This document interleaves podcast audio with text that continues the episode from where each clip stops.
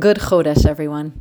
Here we are, Rosh Chodesh Cheshvan. We're all taking a big, deep breath now that the Chagim are behind us, and we're ready to regroup and look forward to fall and winter. Personally, I'm also pivoting from the last nine months, in which I spent a huge amount of time and energy helping one of my children graduate homeschool high school and move on to his next stage of life in Eretz Israel. He left after Yantif, and now I'm taking my own deep breath to focus more on my children still at home with me, while still supporting my children who are not. And I also am very excited to refocus attention on Torah Simacha and Inspiring Mothers, which gives me so much joy and energy.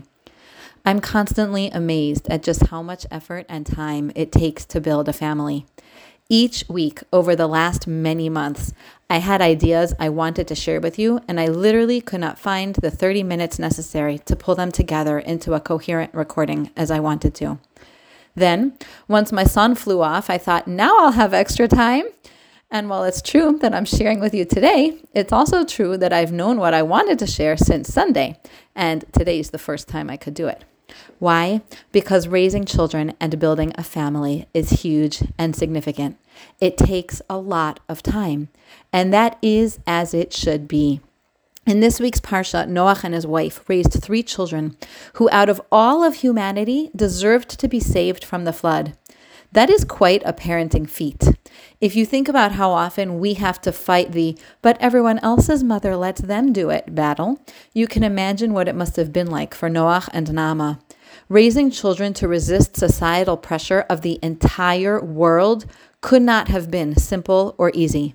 And in fact, the Teva itself provides a model for how they did it. Noach spent one hundred twenty years building a structure which would protect and insulate his family against the rest of the world. The Teva was not an interactive community center. It was a strong, solid, closed structure designed to protect and shelter.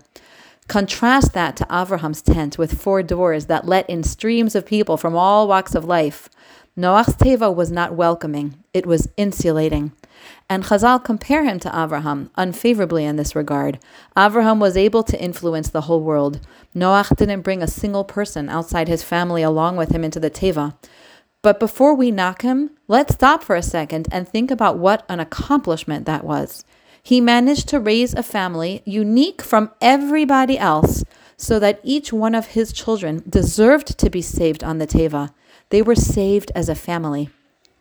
Noach built his family by separating them from everyone else, by building a Teva which protected them, which gave them an identity and a mission set aside, apart from all their peers.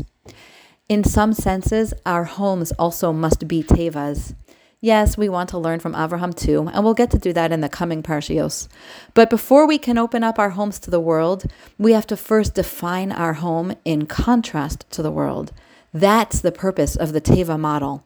It takes tremendous time and energy on our part as parents to build the Teva of our family.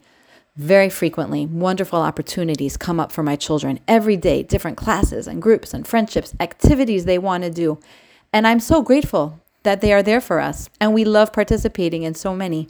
However, I know that a prerequisite for joining outside activities is a very strong sense of who we are internally, what we stand for as a family, that can only be taught by sometimes saying no to outside things and staying together at home.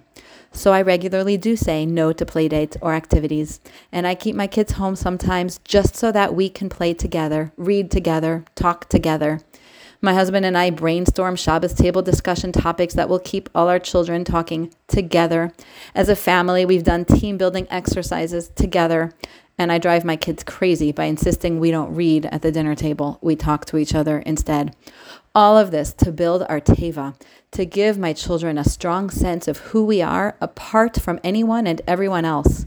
And once we have that, then we're ready to open the doors of our tent and move to the Avraham model. Yes, parenting takes time. Building the sheltering structure of the Teva took over a century because this isn't a quick, easy process. It's right that mothering should take so much effort because it's hugely significant. Our work as mothers, building our homes, raising our families, insulated from the outside world, and with a rich, deep appreciation for who we are on the inside, is analogous to Noach building the Teva. and that was not a simple task. Have a wonderful Chodesh and evening.